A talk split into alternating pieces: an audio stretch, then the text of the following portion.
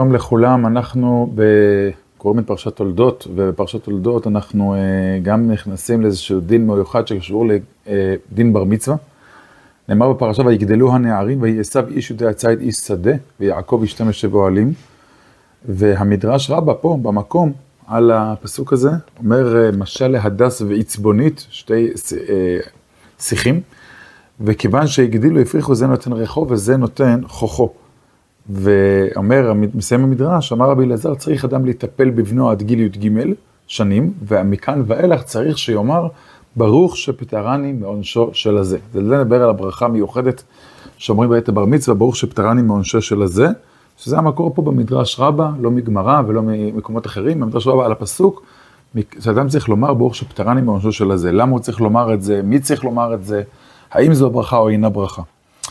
אז בספר המהריל מראשוני אשכנז, מביא את מהרי סגל, שבעת שבנו נעשה בר מצווה וקרא בתורה, היה מברך, ברוך אתה השם אלוקינו מלך העולם, אשר פטרני מראשו של זה. והוא מביא שגם במורדכי מופיע כך, שברכה זו נאמרת בשם ומלכות, כמו כל ברכה וברכה, בשם ומלכות. מאידך, בלקט יושר מתלמידי תרומת הדשן, הוא מביא את הברכה הזו, ואומר אותה, וכן כל הברכות הללו בלא מלכות, בלא שם ומלכות. מדוע? כיוון שלא הוזכרו בתלמוד במפורש. כיוון שאמרנו שזה מופיע רק במדרש ולא מופיע בגמרא ובפוסקים הקלאסיים, לכן רבים האחרונים שכתבו שלומר את זה, ברוך שפטרני מעונשו של הזה, בלי שם ומלכות. המשנה ברורה באמת מביא את המחלוקת הזאת, והוא מביא בשמת הגר"א, וכך נהג הגר"א פסק את המעריל, ועדיין יש כאלה אנשים היום, שפוסקים כמו הגר"א ומברכים ברכה זו בשם ומלכות, אבל מנהג רוב העולם כמדומני, זה ללא שם ומלכות. זה הערה ראשונה. מי מברך ולמה? אז uh, המשנה ברורה מביא את הסיבה הראשונה המפורסמת, עד עכשיו נענש האב כשחטא הבן, ועכשיו האב uh, uh, משתחרר מחטאי הבן, וברוך שפטרני מראשו של הזה, ועכשיו הוא לא נענש בעקבות חטאי בנו. מאידך, הביא השח ואחרים המשמעות הפוכה לברכה הזאת, שהבן צריך לברך, לא האבא צריך לברך, דווקא הבן הנעשה בר מצווה מברך, שהוא לא נענש בגלל אביו, בחטאי אביו. גם הגרסה הזאת מופיעה, ו, ובאמת יכול להיות נפקא מינה בחקירה הזאת, שהאם, על, על, על מי זה מוטל, אז מאיר פה אחד האחרונים, שיכולה להיות נפקא מינה מאוד מעניינת, שהאם אדם צריך, האבא צריך לברך על בן, בן אשתו. נניח אבא התחתן עם מישהי שיש לה ילדים, עכשיו אותו ילד אה, אה, הגיע לגיל בר מצווה. אז אם הנקודה היא, שעכשיו הוא מעין אפוטרופוס שלו, הוא לא אבא ביולוגי, הוא מעין אפוטרופוס שלו. אז אם זה דין באבא שעכשיו אה, אה, יוצא מחטאי בנו, והוא לא נענש בעקבות חטאי בנו, יכול להיות שגם באפוטרופוס זה אותו עניין. אבל אם זה הבן, מצד הבן שלא צריך לברך שהוא לא נענש בעקבות חטא אביו, אז זה קשור לאביו הביולוגי ולא לאביו האפוטרופוס, ולכן הבן בהקשר הזה לא צריך לברך אם אביו הביולוגי איננו בחיים. כמובן מנהג העולם הוא, לא, הוא כמו הדעה הראשונה, שהאבא מברך, דווקא אבא מברך על זה שהוא יוצא מחטאי בנו, אבל גם הגישה השנייה צריך לדעת שהיא אה, קיימת. באמת הרב שטרנבוך כותב ש... ש...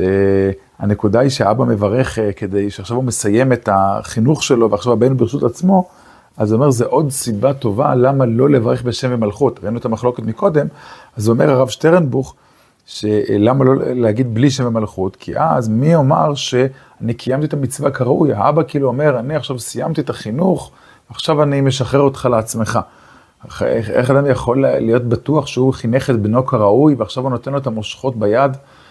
לחינוך עצמי בצורה פשוטה, ולכן כיוון שכך, כן, אז לכן נכון לברך בלי שם ומלכות, בגלל החשש הזה. נקודה נוספת שיש לנו כאן, מתי בעצם אנחנו אומרים אותה, באיזשהו שלב. אז השערי אפרים כתב, אחד מהאחרונים, שמי שנעשה בר מצווה, כשעולה לתורה בפעם הראשונה, אז גם האבא עומד לידו, ואז בסיום הקריאה, אחרי שנה עולה לתורה, האבא, ככה נהוג גם היום, מברך ברוך שפטרני מעונשו של הזה, והוא מעיר שבאמת לכאורה האבא צריך לעמוד לידו, להיות נוכח בעת שהוא קורא בתורה, עולה לתורה.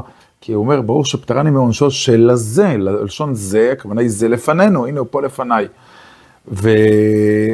ומצד שני, יש כאלה שטענו שגם לא, נניח האבא בצו שמונה, ועכשיו הבן עולה לתורה, וזה מאוד שכיח היום, במציאות שלנו, אה, לא חייבים שהוא יעמוד לידו, למרות שכתוב של זה, וזה רק צורת, ה, צורת הברכה, נוסח הברכה, אבל זה לא מעכב, וגם כשאבא לא נמצא, אפשר בדיעבד לומר את הברכה הזאת, אבל יש עניין, כן, לומר אותה כמובן במעמד עצמו בהקשר.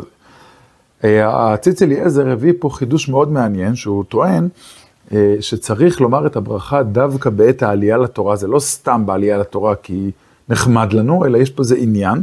הוא מביא באמת שזה סוג שגם הברכה הזו היא מעין ברכת הודעה שהגיעה למצווה, זה לא סתם רק ברוך שפטרני, אלא יש פה איזושהי חגיגת המעמד, הודעה להשם שהילד הגיע לגדלות ולבגרות ועכשיו הוא אדם עצמאי, ואומר, הוא מביא כבר כמה אחרונים שמביאים את זה, שיש, זה באמת מעין ברכת הגומל, כמו ברכת הגומל שאדם מודה על נס שקרה לו, והוא עושה את זה בעלייה לתורה, והוא עושה את זה בבית הכנסת, וצריך מניין, צריך גם מניין, ברכת הגומל צריך מניין. של אנשים, לפחות מניין, וצריך גם שני אנשים שיהיו תלמידי חכמים. אז אומר הציץ אליעזר, זה רעיון מאוד מחודש, שזה גם ברכת ברוך שפטרני, משהו של זה, גם הודעה לגיל לבר המצווה, ולכן צריך לעשות את זה ב, כמו בהגומל, בעלייה לתורה, זה סוג של מה שנקרא קורבן תודה, לכן גם הגומל הוא דווקא בקריאת התורה, כי זה סוג של אה, קורבן תודה בקריאת התורה, ולכן גם הברכה הזאת תוקנה דווקא ב, ב, בעת אה, קריאת התורה. מעין ברכת הגומל במניין, ברוב עם, הדרת מלך אה, וכולי. עוד פעם, הרבה פוסקים, חלק מהפוסקים חלקו עליו, ואמרו, זה לא, למה זה שייך דווקא לברכת הודעה? אין פה נוסח של הגומל לחייבים טובות, יש פה נוסח יותר שזהו, האבא סיים את חלקו, וברוך שפטרני משהו של הזה. אז, אה, אז אה, גם בזה חלק, נחלקו, אבל צריך לדעת שהדעות הללו קיימות. מה לגבי בת מצווה? ילדה שמגיעה לבת מצווה, האם היא תברך או אבא יברך אה, ברכת הגומל, הרב עובדיה ביביע עומר, חלק ו', סימן כ"ט, עסק בזה בהרחבה. זה גם קשור לשאלה הכללית, האם האבא חייב לחנך את ביתו, יש חובת חינוך גם על הבן או גם על הבת, להלכה באמת גם על הבת. ולכן הוא באמת טוען, כיוון שבין כה וכה הברכה היא לפי רוב הפוסקים מבלי שם ומלכות, בין כה וכה זו ברכה קצרה ללא שם ומלכות, לכן אפשר לומר גם על בת שמגיעה לבת מצווה, ברוך שפטרני משהו של הזה, ויעשו את זה ב...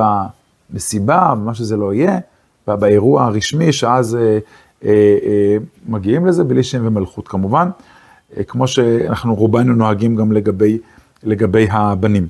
אה, גם עוד נקודה שלישית, זה יש איזושהי מחלוקת אה, מעניינת מאוד על הזמן של ברוך שפטרני, מתי הכי נכון לומר את זה, אמרנו שנסמיך את זה לקריאת התורה, ככה מן הראוי, עוד פעם, אם הוא לא קורא בתורה אפשר גם סתם באיזה מסיבה, אבל ראוי לקריאת התורה. נניח הילד עולה לתורה בשני וחמישי וגם בשבת בבר מצווה. אז גם פה חלוקים הם מנהגים. יש את האנו מיד כמה להסמיך את זה לגיל לבר מצווה, אז אם הוא עולה בשני וחמישי לתורה, אז שמה יגיד האב. ויש פוסקים מצד שני, אומרים לא, שדווקא עדיף לדחות את זה לשבת. למה בשבת? רוב עם, יש ציבור גדול, כל הציבור עכשיו יודע, מעודכן בזה שהילד הוא בר מצווה, מכריזים על זה, יש לו איזשהו טקס, ולכן יש פה את שני המנהגים הללו. אה, אה, שני המנהגים הללו הם אה, בנמצא. ולכן דוד כמר עבד, דוד כמר עבד. צריך אבל אולי לסיכום להסתכל על הברכה הזאת, על הסוג של ברכה הזאת, בתור אה, דבר באמת, אה, כמו שציצי אליעזר כתב, דבר מרומם, דבר גדול. הנה עכשיו הבן אדם מגיע ונותנים לו את המושכות, והגיע למצוות, אז הוא כבר משלים עניין וחייב במצוות, ויש לו את האחריות ויש לו גם את הזכויות שלו. ובאמת יש פה איזושהי אה, הודעה. אה, ודבר חיובי מאוד, שבאמת אדם מגיע למצוות, זה לא אומר שההורה לא צריך ללוות אותו גם אחרי כן, ברור שיש עניין של ליווי והדרכה והפנמה וכולי, אבל זה באמת הדבר המשמעותי, ובאמת רואים את זה דרך הפרשה, שכמו שהמדרש, פתחנו במדרש, ויגדלו הנערים, לאן כל נער, אה, לאן פונה עשיו ולאן פונה יעקב, איזה דרך הוא מעצב, זה ההדס וזה החוכית, ריח טוב וריח רע. אז הדבר הזה מאוד מאוד חשוב לחינוך של הבנים אה, על ידי הוריהם, שיהיה לנו שבת שלום.